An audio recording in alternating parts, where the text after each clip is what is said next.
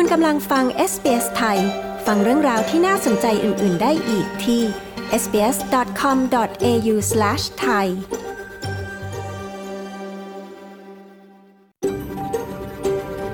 SBS, a world of difference. You're with SBS Thai on mobile, online, and on radio. คุณกำลังฟัง SBS ไทยทางโทรศัพท์มือถือ ออนไลน์ และวิทยุ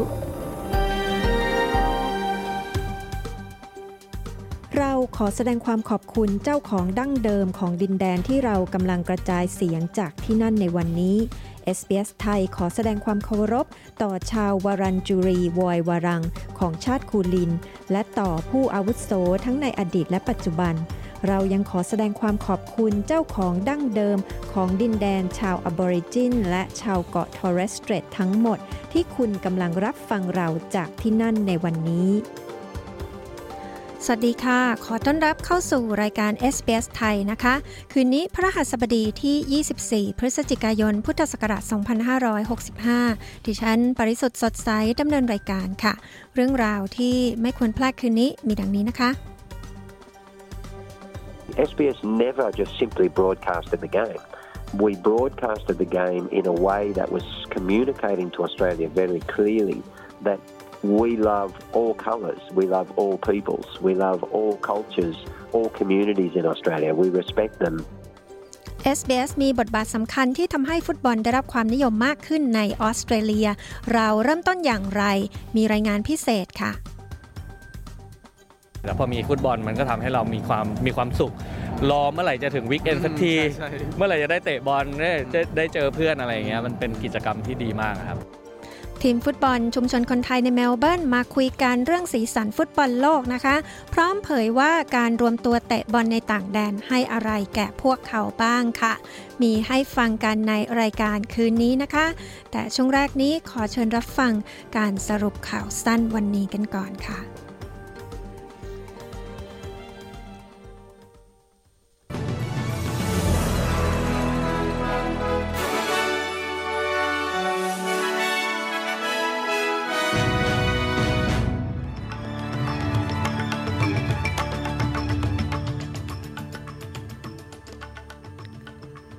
สสพักร่วมปฏิเสธข้อกล่าวหาคอร์รัปชัน การเลือกตั้งรัฐวิกตอเรียสองพักหลักถแถลงนโยบายโค้งสุดท้ายก่อนเลือกตั้งเสาร์นี้ ไทยจับกลุ่มนักธุรกิจจีนในไทยที่ถูกกล่าวหาค้ายาเสพติด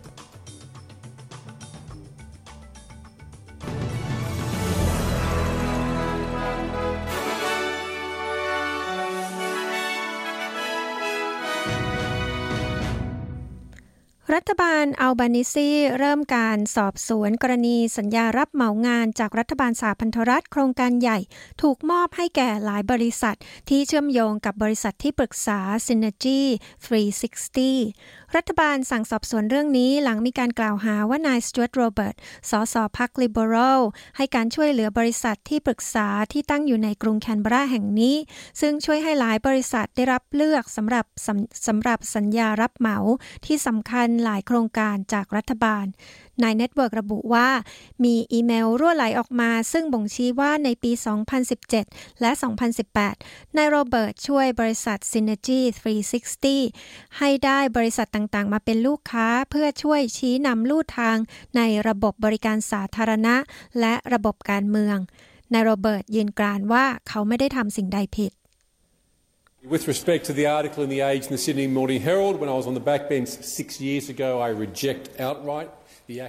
เกี่ยวกับบทความในหนังสือพิมพ์ The Age และ Sydney Morning Herald เมื่อผมเป็นสสที่ไม่มีหน้าที่รับผิดชอบเฉพาะเมื่อ 6 ปีก่อน ผมขอปฏิเสธอย่างทันทีต่อข้อกล่าวหา และการเสียดสี ดังที่สมาชิกเขตมาริโบนอง หยิบยกขึ้นมาในวันนี้ นายโรเบิร์ตกล่าว แต่นายบิลชอตเทนรัฐมนตรีด้านบริการของรัฐบาลบอกกับรัฐสภาว่า เขาจะขอร้องให้มีการตรวจสอบสัญญา จากหน่วยงานที่ได้มอบให้แก่บริษัทเหล่านี้ เพื่อให้แน่ใจได้ว่าทำอย่างตรงไปตรงมาและเหมาะสม ชนพื้นเมืองเจ้าของดั้งเดิมของเพิงหิน จูคันกอตที่ถูกทำลายลงอ้างว่าพวกเขาถูกดูหมิ่น และไม่ได้รับความสำคัญจากรัฐบาลสหพันธรัฐของออสเตรเลีย เกี่ยวกับสิ่งที่เกิดขึ้น บริษัทเมืองแร่ยักษ์ใหญ่เรียวทินโต ได้ระเบิดถ้ำจูคันอายุ 46,000 ปีในเดือนพฤษภาคม 2020 ซึ่งทำให้เกิดความเศร้าสลดต่อชาวพื้นเมืองในเวสเทิร์นออสเตรเลีย และก่อให้เกิดความไม่พอใจไปทั่วโลกเมื่อเช้านี้รัฐบาลได้ยื่นจดหมายอย่างเป็นทางการ ระบุปฏิกิริยาของรัฐบาลที่เกิดขึ้นเกี่ยวกับเรื่องนี้ ซึ่งในหนังสือดังกล่าว ระบุว่าจะร่วมมือกับสมาคมปกป้องมรดกของชนกลุ่มแรกของชาติ เพื่อร่วมกันออกแบบการเปลี่ยนแปลงกฎหมายมรดกชาวพื้นเมืองวุฒิสมาชิกแพตดอตสันประธานสภาเพื่อการปรองดองของชาวอบอริจินกล่าวว่า ชนกลุ่มแรกของชาติ สมควรได้รับการปรึกษาเกี่ยวกับทุกสิ่งที่ส่งผลกระทบต่อมรดกของพวกเขา We visited those places. We listened to those people, and we took note of what they had to say. And not only that, we looked at the legislation in other jurisdictions, and they're all in need of reform. เราได้ไปเยี่ยมชมสถานที่เหล่านั้น เราได้ฟังคนเหล่านั้น แล้วเราได้จดบันทึก สิ่งที่พวกเขาพูด ไม่เพียงแค่นั้น เรายังได้ดูกฎหมายของเขตอำนาจศาลและทั้งหมดต้องการการปฏิรูป ในฐานะประเทศเราไม่สามารถกล่าวได้ว่า เราเคารพวัฒนธรรมเก่าแก่ที่ต่อเนื่องมายาวนานที่สุดในโลก ขณะที่เรามีวิธีง่าย ๆ ที่ทำลายโครงสร้างของวัฒนธรรม และสังคมของพวกเขา วุฒิสมาชิกดอตสันกล่าว รายงานฉบับใหม่ชี้ว่าความสามารถในการต่อรองพร้อมกันหลายนายจ้างอาจทำให้ผู้หญิงในตลาดแรงงานในออสเตรเลีย มีความเหลื่อมล้ำด้านค่าจ้างลดลง รายงานของสภาสหภาพแรงงานแห่งออสเตรเลีย หรือ ACTU สนับสนุนแผนการเปลี่ยนแปลงร่างกฎหมายแรงงานสัมพันธ์ของรัฐบาลสหพันธรัฐ ซึ่งหวังว่าจะผ่านการอนุมัติจากรัฐสภาก่อนวันคริสต์มาส ร่างกฎหมายนี้เสนอระบบการเจรจาพร้อมกันหลายนายจ้าง ซึ่งรัฐบาลเชื่อว่าจะช่วยเพิ่มค่าจ้าง แต่กลุ่มนายจ้างไม่เห็นด้วย โดยอ้างว่าจะส่งผลเสียต่อธุรกิจขนาดเล็กแต่นางมิเชล โอนิล ประธานของ ACTU กล่าวว่า ผู้หญิงที่อยู่ภายใต้ข้อตกลงที่มาจากการรวมตัวกันเจรจานี้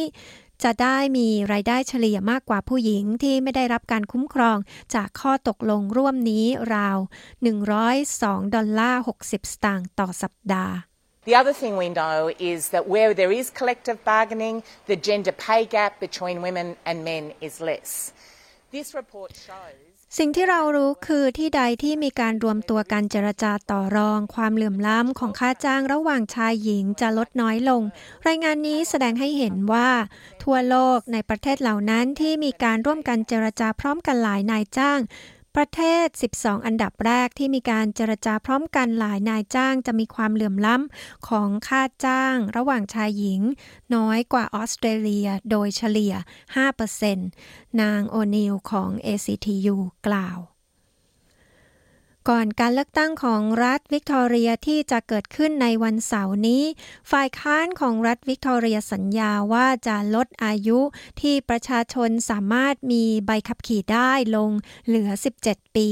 ขณะนี้มีเพียงผู้ที่มีอายุ 18 ปีขึ้นไปเท่านั้น ที่สามารถมีใบอนุญาตทดลองขับขี่ หรือที่เรียกว่า probationary license ของรัฐได้ แต่การเปลี่ยนแปลงนี้จะทำให้สอดคล้องกับกฎของรัฐและมณฑลอื่น ๆ ทั่วออสเตรเลีย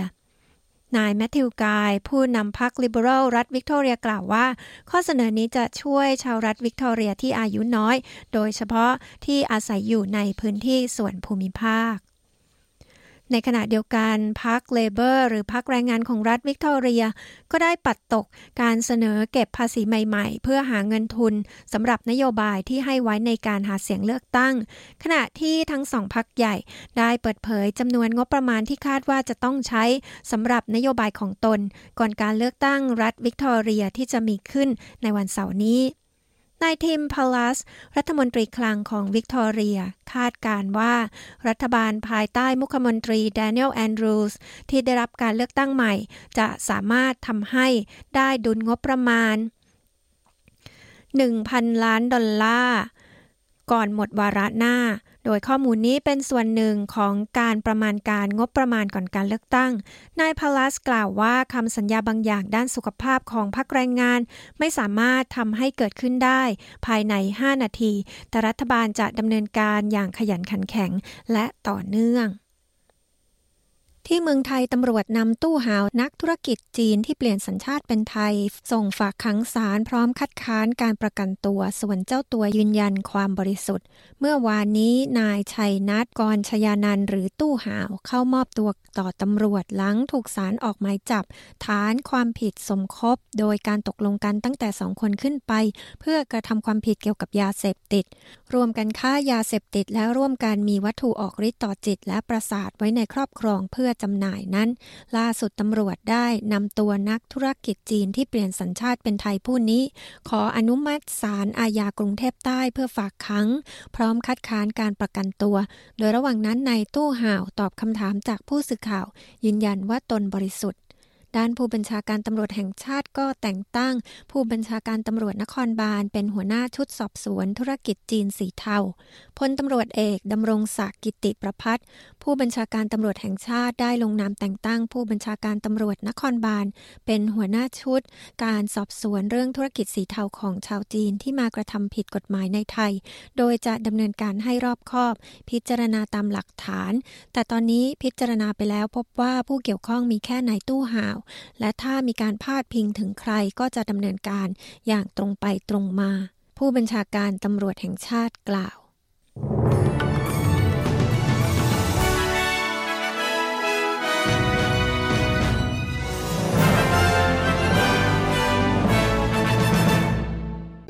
คุณกำลังอยู่กับ SBS ไทย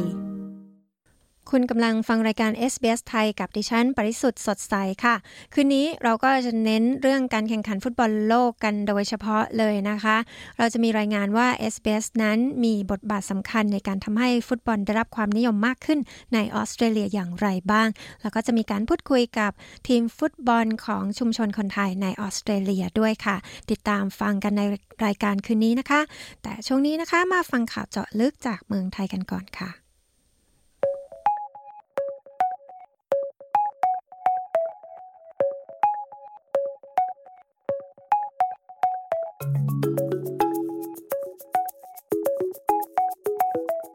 รายงานข่าวสายตรงจากเมืองไทยในวันนี้นะคะ ไปติดตามความคืบหน้านักธุรกิจชาวจีนที่ถูกจับกลุ่มในข้อหายาเสพติด พร้อมด้วยกระแสข่าวว่าพลเอกประยุทธ์จะประกาศอนาคตทางการเมืองมีความชัดเจนอย่างไร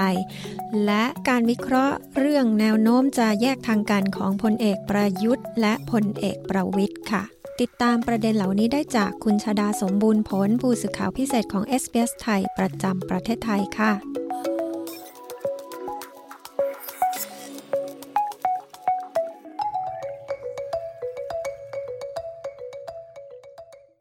สวัสดีคุณผู้ฟังที่เคารพทุกท่านค่ะ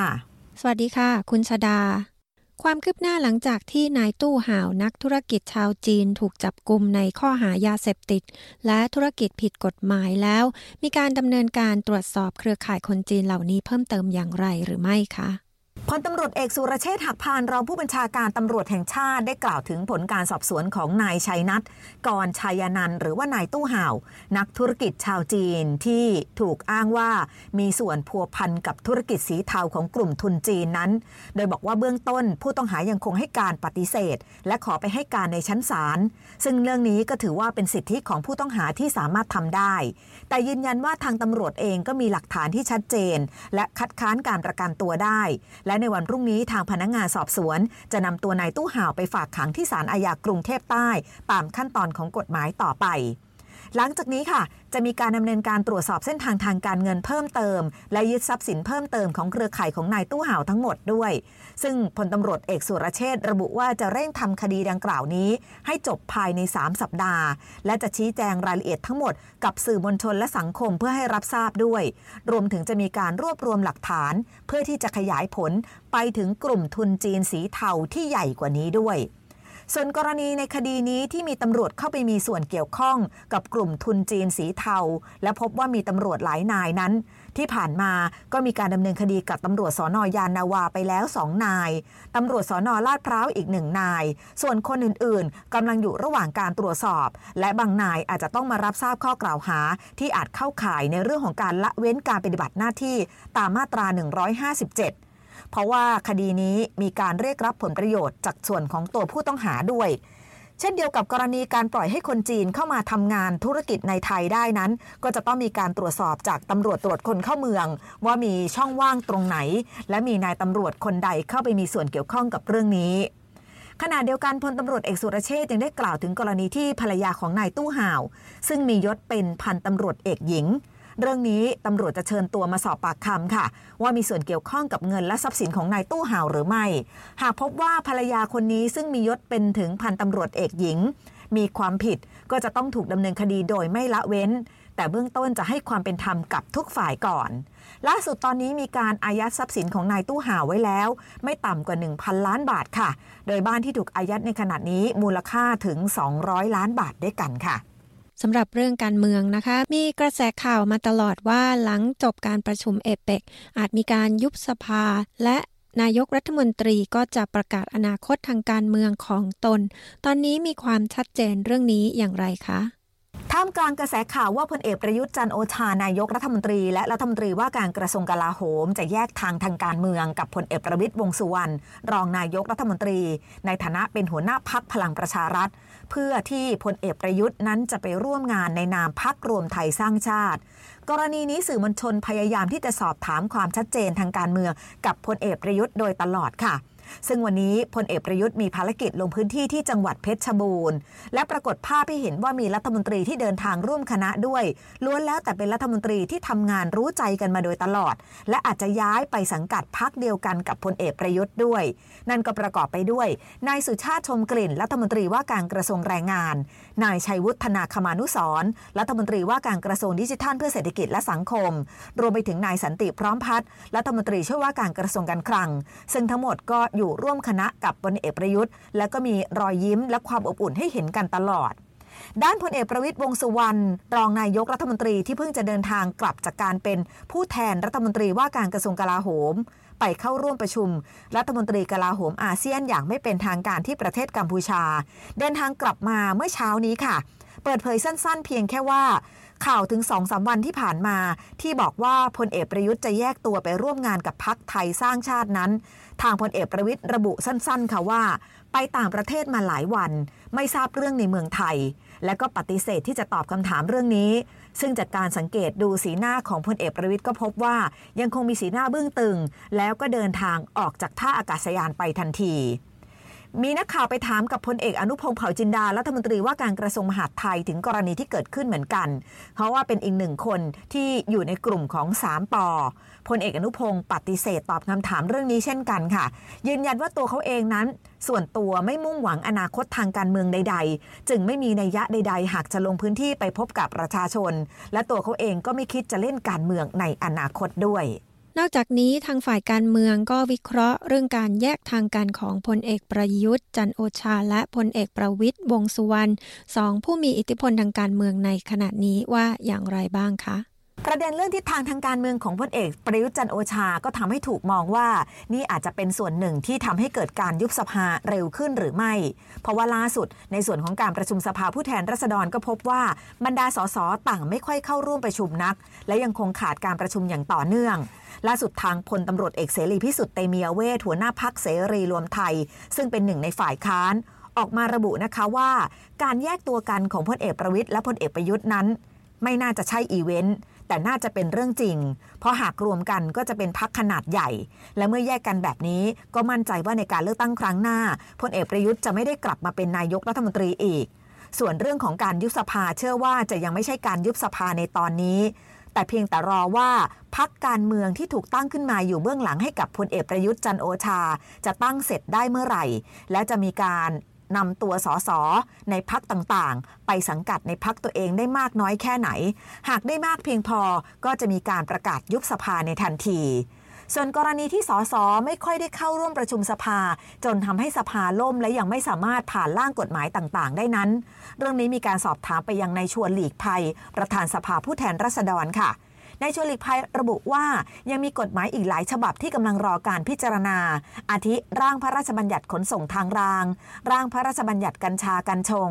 ดังนั้นจึงขอเรียกร้องให้สสทั้งฝ่ายค้านและฝ่ายรัฐบาลสำนึกในหน้าที่ของตนเอง ร่วมประชุมสภา และร่วมกันผ่านร่างกฎหมายที่สำคัญ โดยขอให้ทั้งสองฝ่าย ยึดถือประโยชน์ของประเทศชาติเป็นสำคัญ ส่วนกรณีที่องค์ประชุมล่มอยู่บ่อยครั้ง จะเป็นการส่งสัญญาณให้เกิดการยุบสภาเร็วหรือไม่นั้น ในชวนหลีกภัยระบุว่าเรื่องนี้ถือเป็นอำนาจของรัฐบาล และอำนาจของนายกรัฐมนตรีเท่านั้น ที่จะประกาศยุบสภาเมื่อไหร่ก็ได้ แต่ถ้ารอจนครบวาระของสภาก็จะไปหมดวาระกันในวันที่ 23 มีนาคม 2566 ในปีหน้านี้ค่ะ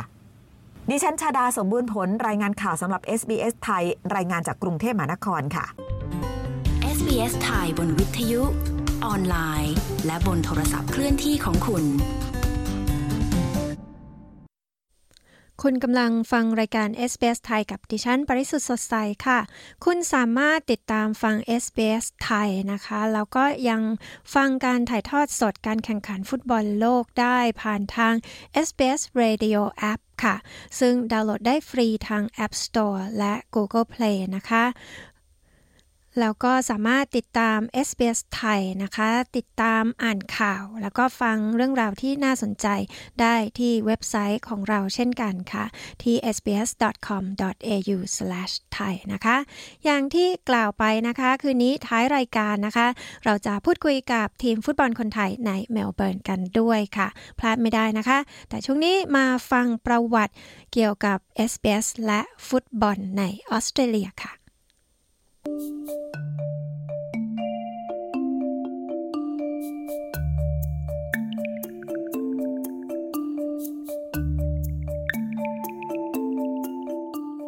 SBS และฟุตบอลเป็นการจับคู่ที่เริ่มต้นผ่านคลื่นวิทยุเมื่อเกือบ 50 ปีที่แล้ว โดยมาจากการยอมรับและเคารพผู้อพยพย้ายถิ่นฐานมาอยู่ใหม่ นักข่าวที่มีส่วนร่วมกับเรื่องนี้มาตั้งแต่ต้นเผย ในช่วงปีทศวรรษที่ 1970 และ 1980 SBS ในฐานะสื่อหลากวัฒนธรรม ได้ตัดสินใจใช้ฟุตบอล เพื่อเฉลิมฉลองชุมชนที่เพิ่งเข้ามาตั้งถิ่นฐานในออสเตรเลีย ผ่านความรักในเกมการแข่งขันฟุตบอล คุณปีเตอร์ทีโอดีซิลและคุณอลันลี ผู้สื่อข่าวของ SBS News มีรายงานเรื่องนี้ ดิฉัน ปาริสุทธิ์สดใส SBS ไทย เรียบเรียงและนำเสนอค่ะ SBS เริ่มต้นขึ้นในปี 1975 โดยเป็นสถานีวิทยุชาติพันธุ์ หรือ Ethnic Radio Station 2สถานี ได้แก่สถานี 2EA ในซิดนีย์และ 3EA ในเมลเบิร์น ก่อนที่จะเปิดตัวทางโทรทัศน์ในปี 1980คุณโดมินิกเจนทิลีผู้จัดรายการ SBS Italian ที่ทำงานกับ SBS มานานกล่าวว่า ถ้าคุณเล่นฟุตบอลในออสเตรเลียเมื่อสมัยก่อนนั้น คุณจะโดนวิพากษ์วิจารณ์มากมาย First, it was called soccer. The sport was played mainly by European migrants, and very little coverage was given by mainstream media, which was predominantly interested in. อย่างแรกคือมันถูกเรียกว่าซ็อกเกอร์ กีฬาประเภทนี้ เล่นโดยผู้อพยพชาวยุโรปเป็นหลัก และมีข่าวเกี่ยวกับกีฬานี้น้อยมากในสื่อกระแสหลัก ซึ่งส่วนใหญ่สนใจเสนอข่าวการประทะกันระหว่างกองเชียร์ฝ่ายตรงข้าม บนอัธจันทร์ คุณไม่สนับสนุนให้ลูกของคุณเล่นฟุตบอลในสมัยนั้น สิ่งที่จะอธิบายได้ดีที่สุด คือหนังสือเรื่อง Sheila's Walks and Puff Das ของ Johnny Warren ที่ทำให้เกิดการถกเถียงกันอย่างมาก เพราะนั่นเป็นคำที่เรียกนักฟุตบอลในสมัยนั้น คุณเจนทีลีกล่าว เขากล่าวว่าทัศนคติต่อฟุตบอลและสังคมออสเตรเลียเองนั้น ได้วิวัฒนาการไปตั้งแต่นั้นมา การที่ทีมชาติออสเตรเลีย หรือที่เรียกกันว่าทีม Socceroos เข้าร่วมการแข่งขันฟุตบอลโลก ปี 2022 ที่กาตาร์ถือเป็นการแข่งขันในศึกฟุตบอลโลกครั้งที่ 5 ติดต่อกันของออสเตรเลีย โดยเริ่มต้นอย่างมีนัยสำคัญในการแข่งขันปี 2006 ที่ประเทศเยอรมนีคุณเครกฟอสเตอร์ นักวิเคราะห์เกี่ยวกับฟุตบอล และอดีตนักเตะทีม Socceroos กล่าวว่า นั่นเป็นการแข่งขันนัดที่โด่งดัง ซึ่งออสเตรเลียกดดันทีมอิตาลีที่เก่งกาจจนถึงนาทีสุดท้าย ก่อนจะไปพ่ายจากการยิงลูกโทษ ซึ่งเป็นช่วงเวลาสำคัญที่ทำให้ฟุตบอลเข้าสู่กีฬากระแสหลักในออสเตรเลีย เขาบอกว่านี่เป็นครั้งแรกที่ฟุตบอลเริ่มสร้างชื่อในออสเตรเลีย Uh, the game had different challenges, uh, challenges to overcome uh, the political an economic influence of larger games, not larger in numbers. มันเป็นเกมการแข่งขันที่ท้าทายที่แตกต่างออกไป ความท้าทายในการเอาชนะอิทธิพลทางการเมืองและเศรษฐกิจของการแข่งขันประเภทอื่นที่ใหญ่กว่า ไม่ใช่จำนวนคน แต่ใหญ่กว่าในแง่เสียงสะท้อนทางสังคมด้วย เช่น การแข่งขันรักบี้ NRL ใน New South Wales การแข่งขันฟุตตี้ AFL ในหลายรัฐทางตอนใต้ วันนี้ในปี 2022 โดยเฉพาะอย่างยิ่งหลังจากที่ทีม Socceroos ได้ผ่านเข้าไปเล่นอีกครั้ง หลังจากครั้งแรกในปี 2006 ที่ประเทศเยอรมนี ซึ่งจุดประกายและหลอมรวมความรู้สึก และความรักของชาวออสเตรเลียหลายสิบล้านคน ที่มีให้กับการแข่งขันฟุตบอล และนำความหลงใหลที่ซ่อนเร้น ออกมาจากชุมชนที่งดงามต่างๆ ของเรา ทั่วออสเตรเลีย คุณฟอสเตอร์กล่าว ในสมัยแรก ๆ ที่ SBS นั้น คุณโดเมนิโก เจนทิลีและผู้จัดรายการวิทยุคนอื่น ๆ ได้เสนอข่าวเกี่ยวกับฟุตบอลในออสเตรเลีย และในต่างประเทศ When the National Soccer League was launched in 1977, results, reports, interviews became a highly popular content of programs such as the Italian, Greek, Croatian, Turkish, Serbian, Macedonian, and so on. เมื่อลีกฟุตบอลแห่งชาติเปิดตัวในปี 1977 รายงานผลการแข่งขัน รายงานการแข่งขันและสัมภาษณ์ เป็นเนื้อหาที่ได้รับความนิยมอย่างสูงในรายการภาษาต่างๆ เช่น ภาษาอิตาเลียน กรีก โครเอเชีย ตุรกี เซอร์เบีย มาซิโดเนีย และอื่น ๆในความคิดของผมแล้วไม่มีรายการวิทยุอื่นที่จะเทียบได้ ในที่สุดเมื่อเกิดช่อง 28 ซึ่งก็คือ SBS TV ในปัจจุบันที่เปิดตัวในปี 1980 การรายงานข่าวการแข่งขันฟุตบอลจากทั้งออสเตรเลียและต่างประเทศ กลายเป็นเนื้อหาหนึ่งที่โดดเด่น และดึงดูดให้มีผู้ชมประจำและความนิยมที่เพิ่มขึ้นยังคงดำเนินต่อไป เมื่อเวลาผ่านไป ซึ่งมาจากการทำงานอย่างหนักและความหลงใหล ซึ่งนำโดยคุณเลสเมเรที่เป็นตำนาน คุณจอห์นนี่วาร์เรนและคนอื่นๆ คุณเจนเทลลี่กล่าว คุณเครกฟอสเตอร์เห็นด้วยว่าเลสเมเรเป็นนักวิเคราะห์ และนักพากย์การแข่งขันฟุตบอลที่เป็นผู้บุกเบิก คุณเลสและ SBS รู้ดีว่าการถ่ายทอดสดการแข่งขัน FIFA World Cupในปี 1982 ชุมชนชาวโครเอเชียในออสเตรเลียจะรู้สึกซาบซึ้งที่ได้ชมทั้งทีมชาติออสเตรเลีย ที่มีผู้เล่นเชื้อสายโครเอเชียร่วมทีมด้วย และได้ชมทีมชาติโครเอเชีย SBS was the first organisation in the country to really accept this concept of, um, you know, historic, cultural, and national history. SBS เป็นองค์กรแรกในประเทศนี้ที่ยอมรับแนวคิดนี้จริง ๆ ยอมรับในวัฒนธรรมที่มีมายาวนานและประวัติศาสตร์ของชาติ ที่ชาวออสเตรเลียจำนวนมากมีในปัจจุบัน พวกเขานำหน้าไปก่อนใครมากเกี่ยวกับความหลากหลายทางวัฒนธรรม และผ่านการแข่งขันฟุตบอล พวกเขากำลังบอกว่าเราตื่นเต้นที่มีคุณอยู่ที่นี่ เราทุกคนเป็นหนึ่งเดียวกันในฐานะชาวออสเตรเลีย แต่เรารับรู้ถึงอดีต สัญชาติ ชาติพันธุ์ และวัฒนธรรมของคุณ และเราต้องการเฉลิมฉลองสิ่งนั้นด้วยกันกับคุณ ผ่าน FIFA World Cup คุณฟอสเตอร์กล่าวเลสเมเรนั้นได้ย้ายถิ่นฐานมาอยู่ในออสเตรเลียเมื่ออายุ 12 ปีจากประเทศฮังการี พร้อมกับครอบครัวในปี 1957 คุณทัญญาเมเรลูกสาวของเขา กล่าวว่า เนื่องจากต้องพลัดพรากจากเพื่อนอาหารและวัฒนธรรมของประเทศที่จากมา เลสจึงมาถึงออสเตรเลียโดยไม่มีอะไรอื่นติดตัวมาเลย นอกจากความรักในกีฬาฟุตบอล เขาเข้าร่วมงานกับ SBS ตั้งแต่ปี 1980 จนกระทั่งเกษียณอายุในปี 2014 และเสียชีวิตลงในปี 2017คุณธัญญาเมเร่กล่าวว่าพ่อของเธอพึ่งพาฟุตบอลเป็นอย่างมาก เพื่อให้ความสุข He did all of this because he's a, a huge fan and he wants to share the love. He was very much attracted to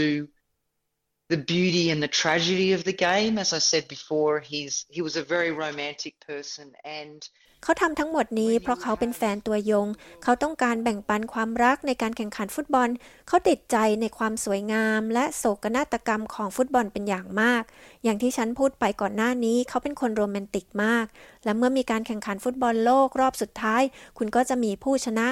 ด้านหนึ่งคุณจะมีทีมที่ร่าเริงอย่างที่สุด อีกด้านหนึ่งคุณจะมีทีมที่กำลังเศร้าอย่างที่สุด ซึ่งพ่อพบว่ามันน่าหลงไหล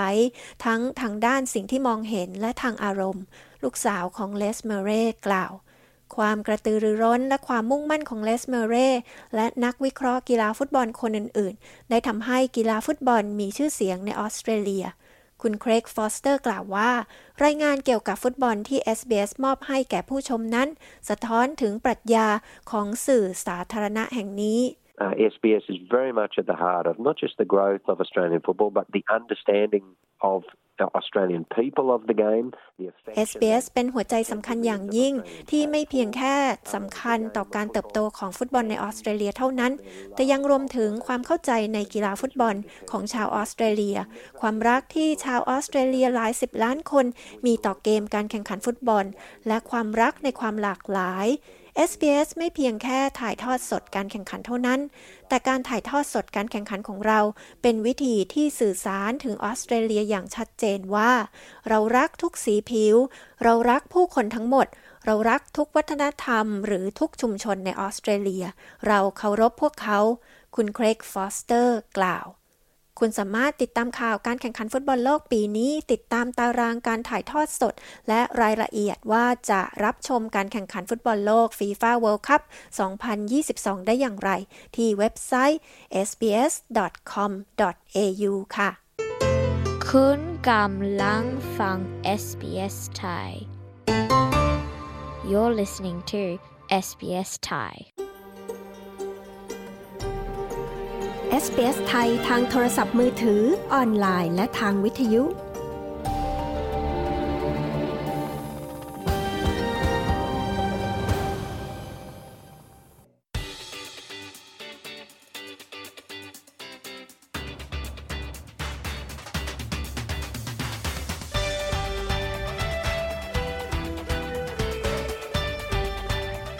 รับการแข่งขันฟุตบอลโลก FIFA World Cup ที่ประเทศกาตาร์วันนี้ SBS ไทยจะพาคุณไปพูดคุยกับตัวแทนทีมฟุตบอล Thai Football Club Melbourne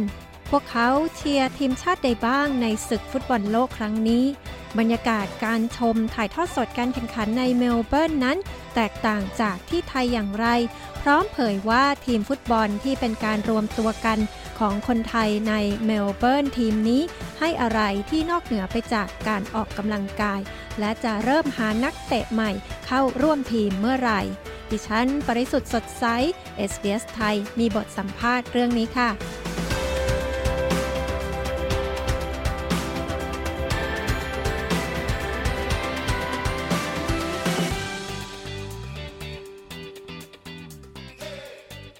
วันนี้นะคะ SBS ไทยมาอยู่นอกสถานที่นะคะ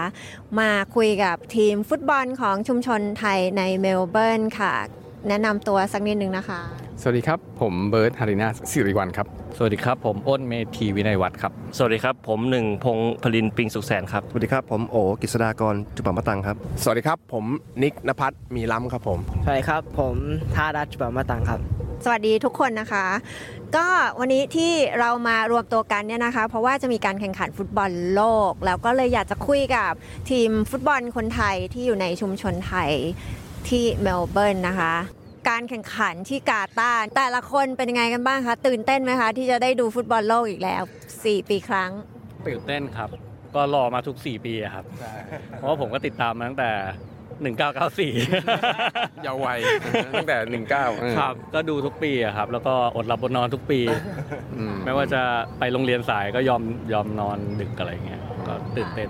เป็นมหากรรมที่ยิ่งใหญ่ที่สุดของกีฬาฟุตบอลนะครับ คุณอ้นเชียร์ทีมไหนคะปีนี้ เชียร์ทีมชาติบราซิลครับ ก็เชียร์มาตั้งแต่ปี 94 แล้ว ก็เชียร์มาตลอดครับ ไม่เปลี่ยนแน่นอน ครับผมผมก็บราซิลเหมือนกันครับผม เหมือนกับพี่อ้นเลยครับ อ่าบราซิลเหมือนกันครับ ก็ตามตามๆไปครับ ใช่ครับ ผมก็บราซิลเหมือนกันครับ ตั้งแต่ 1986 เลยครับตอนนั้น 86 ตั้งแต่ตั้งแต่รุ่นซิโก้ตั้งแต่1,800 something ครับอ่าเราเชียร์ทีมออสเตรเลียออสเตรเลียใช่แล้ว ตัวผมเองผมเชียร์2ทีมครับ มี Socceroo หนึ่งแล้วนะครับ เพราะว่าเราชอบสไตล์การเล่นเขามาก มันจะแบบ เหมือนเราได้ไปได้ดูขอบสนามทุกครั้งที่ได้ดูแบบเชียร์แทนทีมไทยที่ไม่เคยได้เข้า ก็เราเชียร์ Socceroo แทน แล้วอีกทีมหนึ่งที่ผมชอบเชียร์มากๆก็คือฝรั่งเศสครับ เพราะว่าชอบตั้งแต่สมัยตอนเป็นวัยรุ่นได้ดูฟรองก์98 แบบที่นานครับนานนั้นเป็นเหมือนเป็นบอลโลกครั้งแรกตอนผมวัยรุ่นแล้วผมก็เลยติดใจว่าผมชอบฝรั่งเศสมากแล้วก็ ปีนี้ก็ยังเชียร์ฝรั่งเศสต่อไปเหมือนเดิม เป็นปีที่ผมน้ำตาร่วงไปโรงเรียนเพราะอะไรแพ้ฝรั่งเศสแพ้ฝรั่งเศสในปีนั้นสามศูนย์อืมแล้ววันนั้นต้องตื่นไปโรงเรียนตอนนั้นอยู่ประมาณม .5 หรือม .6 นี่ว่าก็เดินน้ำตาร่วงไปน้ำตาร่วงเศร้ามาก เพลงมันยังติดหัวอยู่เลยนะ เพลงแบบ go go go อาเลอาเลอาเลอะเพลงนี้เพลงนี้เพลงนี้ดังสุดเลยครับ เวลาดูฟุตบอลโลกที่เมืองไทยกับที่เนี่ยค่ะคิดว่าบรรยากาศมันแตกต่างกันไหมคะ ที่ไหนสนุกกว่าหรือที่ไทยสนุกกว่า ตัวผมผมชอบที่ไทยมากกว่าครับ เพราะว่าลานเบียร์ที่ไทยเนี่ยมันเวลาดูแล้วมันได้ได้ได้ได้อารมณ์มากกว่า เพราะว่ามันอากาศมันดีกว่า เหมือนมันตอนกลางคืน แล้วก็แบบไม่ดึกมากเวลากำลังดี แต่ปีนี้ผมก็ไม่แน่ใจว่าเวลาที่กาตาร์กับเวลาที่ไทยน่าจะน่าจะกำลังดีสามทุ่มสี่ทุ่มผมว่าน่าจะแบบ เป็นเวลาแบบ prime time ของคนไทย ผมเลยชอบชอบบรรยากาศที่ไทยมากกว่า ตอนนั้นมันเป็นที่เบียร์มากกว่าไหมก็อาจจะเป็นไปได้ครับแต่ว่า แต่ว่าที่ออสเตรเลียนี่ก็สนุกนะครับเวลาไปเชียร์เนี่ยแต่ว่าส่วนใหญ่มันจะเป็นแบบ indoor มากกว่า outdoorดูร้านเบียร์ไม่ค่อยมีสมาธิดู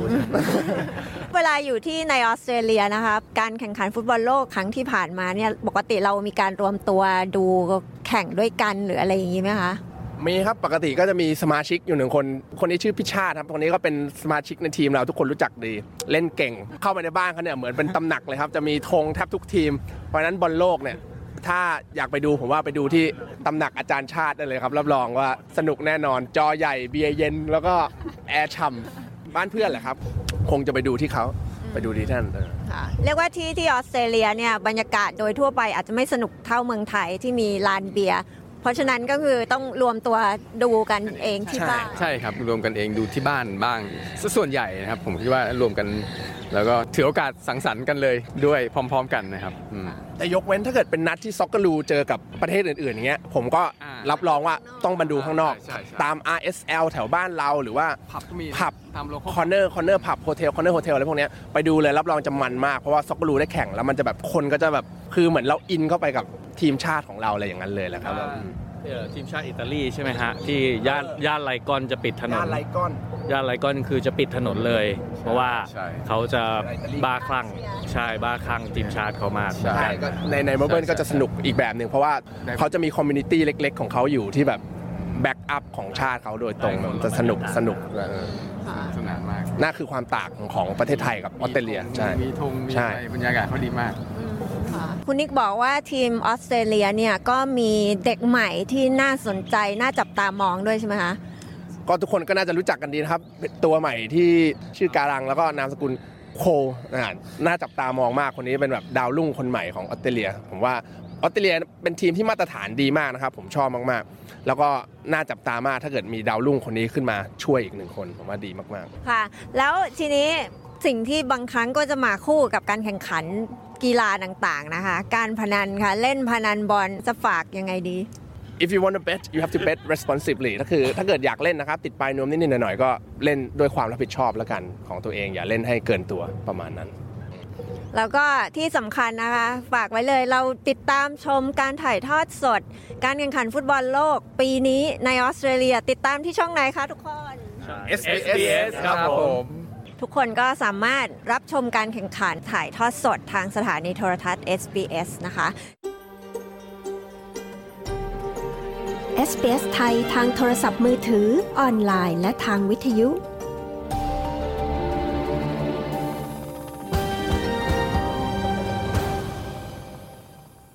ทีนี้จะคุยเกี่ยวกับทีมไทยของเราบ้างค่ะ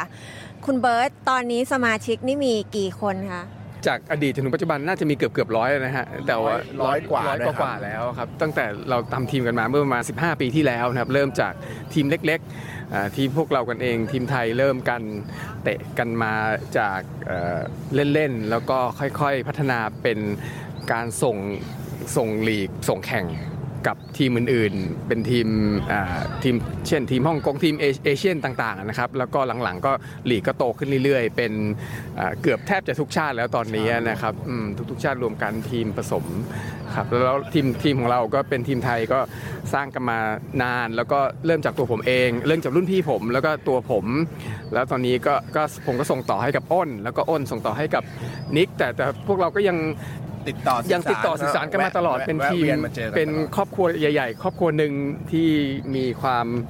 รักฟุตบอลเหมือนกันนะครับ แล้วตอนนี้ก็มาถึงรุ่นล่าสุดของเรานะครับน้องรุ่นรุ่นรุ่นลูกรุ่นหลาตีวานนนี่เป็นรุ่นสมัยตีก่อวานนครับผมห้าขวบเจ็ดขวบยังวิ่งเตะโกนรูหนูกับพวกเราอยู่เลยนะ สมัยก่อนนี่ตัวเล็กๆวิ่งเล่นกันจนทุกวันนี้เขา น้องน้องเลี้ยงหลบพวกเราแล้ว เราไม่ทันน้องแล้วน้องกันแล้วเออตอนนี้วิ่งตามน้องก็ใช่ทีมเรานานกันขนาดนั้นก็ใช่ครับผมจากดีวานตัวเล็กจนดีวานตัวสูงมากๆ แล้วก็ก็นานขนาดนั้นทีมที่เราเจอกันมาได้ยินมาว่าสมัยก่อนนี้ก็ทีมไทยก็เก่งด้วยใช่ไหมคะเคยได้แชมป์อะไรกันบ้างคะสมัยพวกเราอายุ 20 กันใช่ไหมครับ ใช่ครับ แต่ก่อนอาจจะเป็นเพราะว่าเราสนิทกันมากเหมือนเป็นรุ่นเมื่อ 10 ปีที่แล้วเหมือนแบบพวกเราก็ยังหนุ่มๆแน่น ๆ ก็ เลยเล่นกันได้เต็มที่ แต่ทุกวันนี้ก็ต้องฝากความหวังไว้กับเด็กรุ่นใหม่ๆครับผมนี่นี่น้องดีวานี่ทุกวันนี้เล่นอยู่ดิวิชั่นหนึ่งของเมลเบิร์นนะครับแต่ว่าบางทีก็จะยืมตัวมาเล่นให้กับทีมไทย FC บ้าง ปกติน้องอยู่ทีมอะไรครับ m o v e n City FC ครับMelbourne City เป็นเป็นทีม division หนึ่งนะครับที่แข่งกับพวก Melbourne Victory แล้วก็ทีมใหญ่ๆของเมลเบิร์นคือ division สูงสุดของเมลเบิร์นเลยก็เนี่ยแหละครับฝากความหวังและดีวานนี่ไม่ใช่ใครนะครับเป็นลูกของของคนนี้ครับ ก็คิดดูแล้วกันนะครับว่าทีมเราเก่าแค่ไหนนี่แต่ก่อนนี่เป็นมือหนึ่งกองหลังกองกลาง แล้วก็นี่ลูกชายของเขาเล่นตั้งแต่ยังไม่มีลูกก็ตามสภาพครับทุกวันนี้ครับแต่เราก็พยายามหาค้นหาสมาชิกใหม่ๆอยู่นะครับก็มีมีมาบ้างแต่ว่าตอนนี้ยังไม่ครบแบบอยากได้สัก 20 คนที่แบบเป็นตัวยืนแบบ ที่เราจะไปฝ่าฟันอุปสรรคกับทีมอื่นๆ นอกจากฝีมือแล้วสิ่งที่เป็นอุปสรรคอีกอย่างคือคอมมิชเมนต์ของนักกีฬาเนี่ยแหละครับ ทุกคนก็มีงานมีเรียนกันหมดก็เลย นี่เป็นอุปสรรคใหญ่ๆของทีมเราครับ ที่แบบทุกคนไม่สามารถมาได้ทุกวันอาทิตย์ประมาณนั้น ตอนนี้เนี่ยค่ะที่บอกว่าปีที่ผ่านมานี่ก็คือตั้งแต่โควิด ก็ไม่ได้มีการรวมตัวกันแข่งเลยใช่ไหมคะแล้วคิดว่าปีหน้าเนี่ยค่ะจะมีการกลับมา รวมตัวแล้วก็กลับมาลงแข่งใน division พวกลีกอะไรกันอีกไหมคะมีครับผมมีครับ ตอนนี้ก็จริงๆมีตัวอยู่ครับ แต่ว่าคือลีกเนี่ยเราส่งไม่ทันแล้วลีกมันเริ่มไปแล้วปีนี้มันกระชั้นชิดไปหน่อยแต่ว่าปีหน้าเดี๋ยวเราก็คง regroup ได้เหมือนเดิม เพราะมันมีไม่ทันใช่ไหมมันมีมันมีตัวอยู่แต่ว่าเราต้องไปเรียกว่าเป็น motivate ให้เขามาจอยเราหรือว่าแบบต้อง แล้วทีนี้พอจะจอยกันเราก็ต้องหาสนามซ้อมหาอะไรเงี้ยคือมันต้องเตรียมตัวกันสัก 3 เดือนนะครับ ก่อนที่จะส่งลีกก่อนที่จะส่งแข่งแต่เราก็นัดกันทุกอาทิตย์มาเตะกันเล่นๆก่อน นัดกันทุกอาทิตย์ช่วงอากาศดีๆอย่างเงี้ยเราก็จะเตะกันทุกอาทิตย์แล้วถ้าเกิดใครเก่ง หรือใครมีฝีมือเราก็จะชวนเข้ามาเข้าทีมใหญ่ เพื่อที่ไปจอยลีกปีหน้า ตั้งแต่ที่เราเล่นทีมฟุตบอลกันมาได้รวมตัวกันมาเนี่ยนะคะ ถามรายคนเลยดีกว่าว่า การที่เราได้มารวมตัวกันมาเล่นฟุตบอลเนี่ย มันได้อะไรมั่งคะสำหรับสำหรับตัวตัวเราเอง อ๋อแรกเลยคือเพื่อนครับ ก็คือมีเพื่อนมากขึ้นแล้วก็ได้จอยกรุ๊ปกันแบบใหญ่ๆแล้วก็สังสรรค์เฮฮากันนะครับ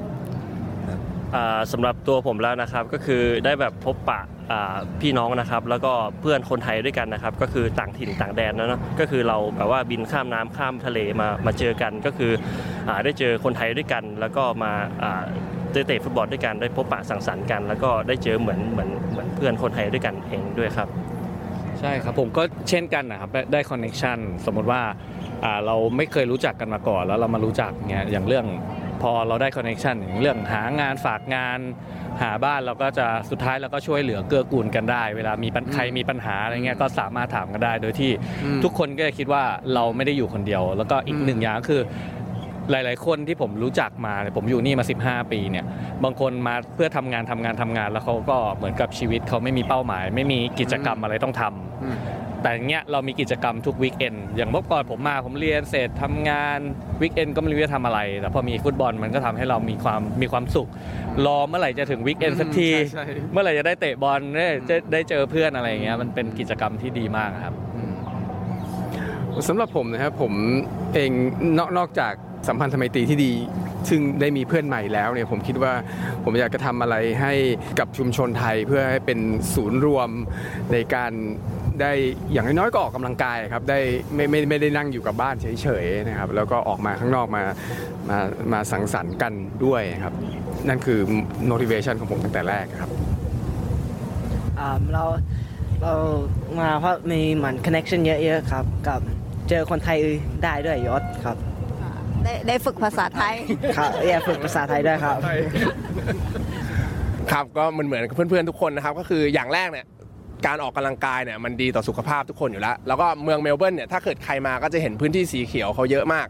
จะมีแทบทุกบล็อก เพราะฉะนั้นเราก็มาใช้ประโยชน์สิ่งที่เราจ่ายภาษีไปก็คือมาใช้พื้นที่สีเขียวออกกำลังกายกัน แล้วก็สุดท้ายผมรู้สึกว่า การมาทำกิจกรรมดีๆ ร่วมกันเนี่ยมันสร้างความสัมพันธ์ที่ยั่งยืนมากกว่าอ่าทำกิจกรรมที่ไม่ดีแค่ไปนั่งกินเหล้าหรือว่าอะไรอย่างเงี้ยผมว่ามันเป็นกิจกรรมที่ไม่ไม่ไม่ไม่ได้สร้างสรรค์นั้นเออแต่ว่าถ้าเกิดเรามาไปวัดทำบุญหรือว่ามาเตะบอลกันอย่างเงี้ยผมว่ามันเป็นกิจกรรมที่ดี แล้วก็สิ่งหนึ่งที่พวกเราเนี่ยพยายามยืนหยัดก็คือ ถ้าเกิดเราจับมือกันเป็น community กันเนี่ยเด็กที่มาใหม่ๆ ทุกคนเนี่ยผมรู้สึกว่าบางทีเราภูมิใจที่เราได้มีส่วนหนึ่งที่ทำให้เขาได้ อย่างที่พี่อ้นบอกคือ พอเขามาเขาไม่มีใครเลย แต่พอเขาได้มาเจอทีมเราปุ๊บเดี๋ยวเขาได้งาน เดี๋ยวเขาได้บ้าน เดี๋ยวทุกคนจะยื่นมือเข้าไปช่วย น้องไม่ต้องกลัวนะ เดี๋ยวพี่คนนี้ช่วย น้องไม่ต้องกลัวนะเดี๋ยวพี่คนนี้หางานให้คนนี้รู้จักกัน ผมว่ามันเป็นมันเป็นการช่วยเหลือสังคมจากรุ่นพี่สู่รุ่นน้องอย่างนั้นละกัน พวกเราได้อยู่ที่นี่กันถาวรแล้ว เราก็เลยอยากจะยื่นมือสิ่งเหล่านี้ไปให้กับเด็กรุ่นใหม่ ๆ ที่เข้ามา ผมว่ามันเป็นมันเป็นความภูมิใจที่พวกเรา มีมากกว่าทีมฟุตบอลละกันครับ ผมว่าอันเนี้ยเป็นเป็นสิ่งหนึ่งที่เรามีอืม ก็สุดท้ายนะคะ ถ้าสมมุติใครอยากจะมาร่วมทีมนะคะ จะติดต่อยังไงคะที่ไหนดีคะอ่าติดต่อที่ผมเลยก็ได้ครับที่ที่เบิร์ดนะครับ Facebook ฮารินาสโนเบิร์ดครับหรือไม่ก็คุณนิกครับครับผมก็มีมี Facebook ของทีมไหมคะ มีครับมี Facebook ทีมไทยฟุตบอลคลับเมลเบิร์นครับผมอ่าไทยฟุตบอลคลับเมลเบิร์นการแข่งขันสมมุติว่าจะลงปีหน้านี้จะเริ่มเริ่มหาคนเริ่มซ้อมกันตั้งแต่เมื่อไหร่คะนี่ครับ สิ้นปีนี้เราก็จะนัดกันทุกวันอาทิตย์มาเตะบอลกันที่ Princess Park แล้วถ้าเกิดเราเจอตัวคนที่เล่นได้เล่นดี เราก็จะชวนกันไปจอยทีมลีกปีหน้า จะเริ่มแข่งประมาณเมษาวันอาทิตย์ จะแข่งไปประมาณ 5 เดือน แล้วก็จะเว้น 1 เดือน เพื่อจะมาแข่ง Asian Cup สิ้นปีครับจะเป็นอย่างนี้ทุกปี แต่ว่าช่วงโควิดมันปิดไปก็เลยไม่ได้แข่งมา 2 ปี แต่ว่าหวังว่าปีหน้าคงจะได้ regroup กันอีกนะครับ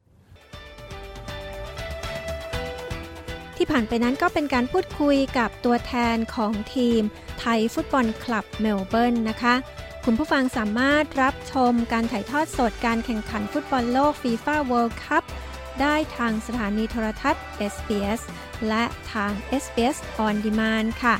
และถ้าอยากจะฟังการถ่ายทอดสดการแข่งขันนะคะ ก็ฟังกันได้ทาง SBS Radio App หรือฟังทางหน้าเว็บนะคะ ไปที่ sbs.com.au/radio ค่ะ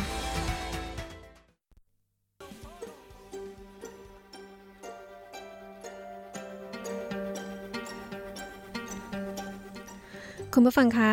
รายการ SBS คืนนี้หมดเวลาลงแล้วนะคะ คุณสามารถฟังรายการซ้ำอีกครั้งได้ที่ sbs.com.au/thai ค่ะสำหรับวันนี้ขอบคุณทุกท่านที่ติดตามรับฟังนะคะ ดิฉันปริสุทธ์สดใสขอลาไปก่อน สวัสดีค่ะ